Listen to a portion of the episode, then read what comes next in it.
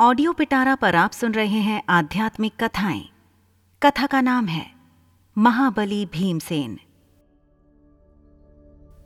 भीमसेन कुंती का दूसरा पुत्र था। इसका जन्म पवन देवता के संयोग से हुआ था। इसी कारण इसमें पवन की सी शक्ति थी। इसके उदर में वृक नामक तीक्ष्ण अग्नि थी। इसीलिए इसका नाम वृकोदर भी पड़ा। जिस समय इसका जन्म हुआ, उसी समय आकाशवाणी हुई थी। कि भीमसेन वीरों में श्रेष्ठ होगा और यह बड़े बड़े सेनानियों को पराजित करने की क्षमता रखेगा। इसकी देह वज्र के समान कठोर थी। कहा जाता है कि एक बार माता कुंती इसको गोद में लेकर बैठी थी। यह सो रहा था। उसी समय सामने से एक व्याघ्र चला आया। उसे देखकर कुंती घबरा कर उठ बैठी। अचानक उठने के कारण भीम नीचे चट्टान पर गिर पड़ा, लेकिन फिर भी उसके शरीर पर किसी प्रकार की चोट नहीं आई। वह बचपन में ही इतना पराक्रमी था कि मोटे तने वाले पेड़ों को अकेला ही हिला दिया करता था।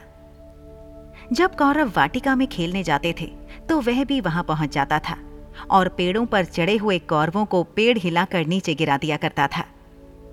विशेष रूप से दुर्योधन को वह बहुत ही परेशान किया करता था। इसी से दुर्योधन तथा अन्य कौरव उससे बड़ी ईर्ष्या करते थे। इसी ईर्ष्या के कारण दुर्योधन ने तो एक बार उसे मारने के लिए मिठाई में विष मिलाकर उसको खिला दिया था। इसके पश्चात दुर्योधन उसको बहकाकर जल क्रीड़ा करने ले गया। जल के भीतर ही भीम बेहोश हो गया और पानी में डूब गया। दुर्योधन ने और ऊपर से एक लात मार दी। पाताल में जाकर वह नाग कुमारी के ऊपर गिरा तो उन्होंने उसको डस लिया। इससे उसका पहले का विष उतर गया। क्योंकि एक विष दूसरे विष का असर मिटाता है। जब विष उतरने के पश्चात उसकी बेहोशी टूटी तो वह वहाँ नाग कुमारों को मारने पीटने लगा। उन्होंने जाकर नागराज वासुकी से शिकायत की। नागराज ने भीमसेन को पहचान लिया और उसकी अच्छी तरह आओ भगत की। नागों ने उसको अमृत दिया, जिसे पीकर वह वहाँ आठ दिन तक सोता रहा और फिर उठकर अपने भाइयों के पास आ गया। जब दुर्योधन का यह उपाय भी निष्फल चला गया तो लाक्षा ग्रह में उसने भीम तथा अन्य पांडवों को मारना चाहा, लेकिन यह कुचक्र भी बेकार चला गया। सभी पांडव सुरंग बनाकर आग लगने से पहले ही उस ग्रह से निकल गए थे। फिर अंत में महायुद्ध के समय दुर्योधन ने उसको मारना चाहा था। पुरानी ईर्ष्या के कारण ही तो उसने अपने साथ द्वंद्व युद्ध करने के लिए उसको छांटा था। लेकिन वहाँ भी उसका इरादा पूरा नहीं हो सका। भीमसेन ने आखिर उसका काम तमाम कर ही डाला। हाँ, यह अवश्य है कि यदि कृष्ण तरकीब नहीं बताते तो शायद दुर्योधन को पराजित करना बहुत कठिन पड़ता। दुर्योधन भी तो बलदाव का शिष्य था। भीमसेन के पराक्रम का दूसरा उदाहरण हमें उस समय मिलता है, जब वह राक्षस हिडिम्ब के साथ द्वंद्व युद्ध करता है। हिडिम्ब बड़ा ही भयानक और पराक्रमी राक्षस था। यह भीमसेन के ही बस की बात थी। कि उसको पराजित करके उसकी बहन हिडिम्बा से शादी कर ली। पहले तो कुंती ने इस शादी के लिए आज्ञा नहीं दी, लेकिन हिडिम्बा के प्रार्थना करने पर भीम को अनुमति मिल गई। शर्त यह थी कि एक पुत्र होने तक ही भीम उसके साथ रहेगा। घटोत्कच भी इतना पराक्रमी था कि एक बार तो इसने कौरव सेना के छक्के छुड़ा दिए थे। उसने आकाश में आग बरसाना प्रारंभ कर दिया था। कौरव सेना का उसने इतना भीषण विनाश किया कि कर्ण को आखिरकार उसके ऊपर इंद्र की दी हुई अमोघ शक्ति छोड़नी पड़ी। तब वह मरा। साधारण अस्त्र शस्त्र तो उसका कुछ भी नहीं बिगाड़ पाए। हिडिम्ब राक्षस ने बाद में कितनी ही बार भीमसेन से बदला लेने की कोशिश की, लेकिन उसका सारा प्रयत्न निष्फल गया था। जिन राक्षसों को भी वह भेजता था, उन्हें भी भीम मार डालता था। एक चक्रा नगरी में रहते समय उसने बक नामक राक्षस को मारा था और इस तरह वहाँ के निवासियों के संकट का निवारण किया था। गिरिव्रज में जाकर उसने जरासंध को युद्ध करके पछाड़ा था। वह महान योद्धा भी था। राजसूय यज्ञ से पहले उसने पांचाल, विदेह, गंडक और दशार्ण प्रभृति देशों पर विजय प्राप्त करके पुलिन नगर के स्वामी सुकुमार, चेदीराज, शिशुपाल कुमार राज के स्वामी श्रेणीमान, कोशल देश के राजा वृहदल अयोध्यापति दीर्घ यज्ञ और काशीराज सुबाहु प्रभृति से कर वसूल किया था। इसके पश्चात उत्तर दिशा पर चढ़ाई करके मोदागिरी और गिरिव्रज आदि के राजाओं को तथा शक, बर्बर और समुद्र तट के निवासी म्लेच्छ आदि को वश में कर लिया था। भीमसेन बड़े ही क्रोधी स्वभाव का था। धैर्य उसमें अधिक नहीं था। परिस्थिति की गंभीरता को भी वह अधिक नहीं समझता था। जुए में सब कुछ हार चुकने के पश्चात जिस समय युधिष्ठिर चुपचाप बैठे थे और द्रौपदी का भरी सभा में अपमान किया जा रहा था तो भीमसेन से रहा नहीं गया। जब दुर्योधन ने द्रौपदी को बिठाने के लिए अपनी जांग खोली तो भीमसेन ने पुकार कर कहा हे hey, दुष्ट दुर्योधन मैं युद्ध में तेरी इस जांग को तोड़ूँगा। इसी प्रकार दुशासन से भी उसने कहा था दुशासन, आज तू हमारी पत्नी द्रौपदी को नंगा करके उसका अपमान करना चाहता है। लेकिन मैं प्रतिज्ञा करता हूँ कि इसके बदले तेरा सीना फाड़कर उसके भीतर से रक्त को समर भूमि में पीऊँगा।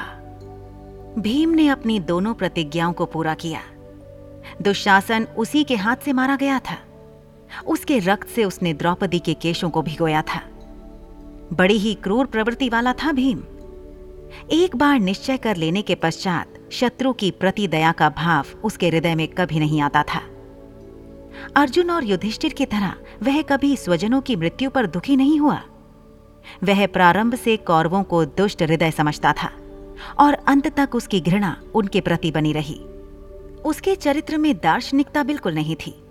वह तो कार्य करना जानता था। उसके आगे या पीछे सोचना उसे नहीं भाता था। अपने भाई युधिष्ठिर का वह आज्ञाकारी सेवक था। उसका विरोध उसने जीवन में कभी नहीं किया। अग्रज में उचित अनुचित जो कुछ भी किया, उसे ही भीम ने स्वीकार कर लिया। कठिन से कठिन परिस्थिति के सामने भी झुकना वह नहीं जानता था। वनवास के समय एक दिन द्रौपदी के सामने हवा से उड़कर एक फूल आ गिरा था। उसकी सुगंध की ओर आकर्षित होकर द्रौपदी ने भीमसेन से वैसे ही और फूल लाने के लिए कहा। यद्यपि वह उन फूलों का उत्पत्ति स्थल नहीं जानता था, लेकिन उनकी खोज में निकल पड़ा। रास्ते में हनुमान जी से भेंट हो गई। उनको ना पहचान कर उसने उनके साथ एक साधारण बंदर का सा व्यवहार किया। जब हनुमान जी ने अपना वास्तविक रूप दिखाया, तब उसने उनको प्रणाम किया। इसके पश्चात उनसे पूछकर वह कुबेर के बगीचे में पहुँचा, जहाँ द्रौपदी के बताए वैसे अनेक फूल खिल रहे थे। बागवानों ने मना किया और कुबेर के नाम की धमकी भी दी, लेकिन वह माना नहीं, और वहाँ से बहुत से फूल तोड़कर द्रौपदी के पास ले आया। द्रौपदी की भीम ने अनेक बार रक्षा की थी। एक बार जटासुर द्रौपदी को उठाकर ले गया था। तब उस असुर को मारकर भीम ने द्रौपदी की रक्षा की थी। फिर जब जयद्रथ उसको उठाकर ले गया था तो उसी ने अर्जुन के साथ मिलकर द्रौपदी को छुड़वाया था, और जयद्रथ को बुरी तरह पराजित किया था। उस समय यदि युधिष्ठिर नहीं रोकता तो वह जयद्रथ को जीवित नहीं छोड़ता। अज्ञातवास के समय भी भीम ने अपना पराक्रम दिखाया। वह उस समय वल्लभ नामधारी रसोईया था। द्रौपदी का नाम सरंध्री था। राजा विराट का सेनापति और साला कीचक द्रौपदी को बड़ा तंग करता था। उससे क्रुद्ध होकर वल्लभ नामधारी भीम ने कीचक को मार डाला था। वह द्रौपदी की करुण अवस्था देख नहीं सका था। इसीलिए भावावेश में आकर इस काम को कर गया था। वैसे देखा जाए तो अज्ञातवास के समय यह करना उचित नहीं था। दूसरे दिन जब सुशर्मा ने विराट के ऊपर आक्रमण कर दिया था तो विराट उससे सामना करने गए थे। उस समय सुशर्मा के सैनिकों ने विराट को बंदी बना लिया था। जब भीम को यह पता चला तो भाइयों को लेकर वह युद्ध स्थल पहुँचा और उसने सुशर्मा को बुरी तरह मारकर राजा विराट को मुक्त करा लिया। भीम के पराक्रम के संबंध में धृतराष्ट्र के वाक्य सुनने योग्य हैं। धृतराष्ट्र ने इसके पराक्रम से भयभीत होकर एक बार कहा था भीमसेन के भय के मारे मुझे रात को नींद नहीं आती। इंद्र तुल्य तेजस्वी भीम का सामना कर सकने वाला एक आदमी भी मुझे अपनी ओर दिखाई नहीं पड़ता। वह बड़ा उत्साही, क्रोधी, उद्दंड, टेढ़ी नज़र से देखने वाला और कठोर स्वर वाला है। ना तो वह कभी साधारण रूप में हँसी दिल लगी करता है और ना कभी वैर को ही भूलता है। एकाएक वह कुछ भी कर बैठता है। अपने प्रतिशोध की आग को शांत करने के लिए वह कठिन से कठिन और क्रूर से क्रूर कार्य करने को तैयार हो जाता है। उससे मेरे पुत्रों को बड़ा भय है। व्यास जी ने मुझे बताया है कि अद्वितीय शूर और बलि भीमसेन गोरे रंग का ताड़ के वृक्ष जैसा ऊँचा है। वह वेग के घोड़े से और बल में हाथी से बढ़कर है। धृतराष्ट्र के इस कथन से भीम के चरित्र पर काफ़ी प्रकाश पड़ता है। यह तो उसके बारे में सत्य है कि भावावेश ही उसमें अधिक था। बुद्धि का प्रयोग वह कम ही करता था। यद्यपि वनवास भोगने के लिए वह अग्रज के साथ कष्टपूर्ण जीवन बिताता रहा, लेकिन जब उसको युधिष्ठिर पर क्रोध आया तो वह बिना किसी हिचकिचाहट के कहने लगा, भाई, राजा लोग जो धन आपको भेंट में देकर गए थे, वह सब आपने दाव पर लगा दिया? धन धान्य को ही नहीं, बल्कि हम सभी को भी आपने जुए में दाव पर लगा दिया। आपकी इस सारी बात को मैंने चुपचाप सह लिया, और वह भी इसलिए कि आप हमारे अग्रज हैं। लेकिन अब द्रौपदी को इस तरह भरी सभा में अपमानित होते मैं नहीं देख सकता। आप इसे चुपचाप बैठकर सह रहे हैं? क्या आपका हृदय नहीं है? जुआरियों के घर में वैश्याएँ होती हैं, उन्हें भी वे दाव पर नहीं लगाते। लेकिन आपका व्यवहार तो निराला है। जो आपने अपनी पत्नी तक को अपमानित होने के लिए दाव पर लगा दिया है। मैं इसको कभी सहन नहीं कर सकता। जिन हाथों से आपने यह जुआ खेला है और यह सर्वनाश किया है, उन्हीं को मैं जला दूँगा। ये कहकर उसने सहदेव को आग लाने के लिए आज्ञा दी। वह सचमुच ही युधिष्ठिर के हाथों को जलाने के लिए उतारू हो गया था। यह उसका भावावेश ही था। वह पूरी तरह सरल स्वभाव का व्यक्ति था। छल कपट में वह विश्वास नहीं करता था। बात को सीधे कहने में ही उसका विश्वास था। पुत्रों के मारे जाने पर धृतराष्ट्र जब युधिष्ठिर के आश्रम में रहकर जी खोलकर दान पुण्य किया करते थे तो भीमसेन कभी कभी एक आध लगती हुई बात कह देता था। बात कहकर वह इस बात की परवाह नहीं करता था कि वृद्ध धृतराष्ट्र के हृदय पर इसका क्या प्रभाव पड़ेगा। इस तरह हम देखते हैं कि भीमसेन के चरित्र की महानता उसकी सरल हृदयता में है। उसका पराक्रम तो बड़े बड़े योद्धाओं को चकित कर देता है। आठ बार उसने द्रोणाचार्य के रथों को उठाकर तोड़ डाला था। जब कभी वह सेना के बीच मार काट करता निकल जाता था तो ऐसा लगता था, मानो कोई सिंह साधारण प्राणियों के बीच घुसाया हो। अपनी गदा के प्रहारों से वह कुछ ही क्षणों में असंख्य सैनिकों को पृथ्वी पर सुला देता था।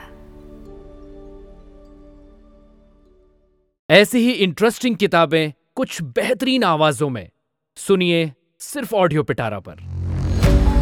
ऑडियो पिटारा सुनना ज़रूरी है।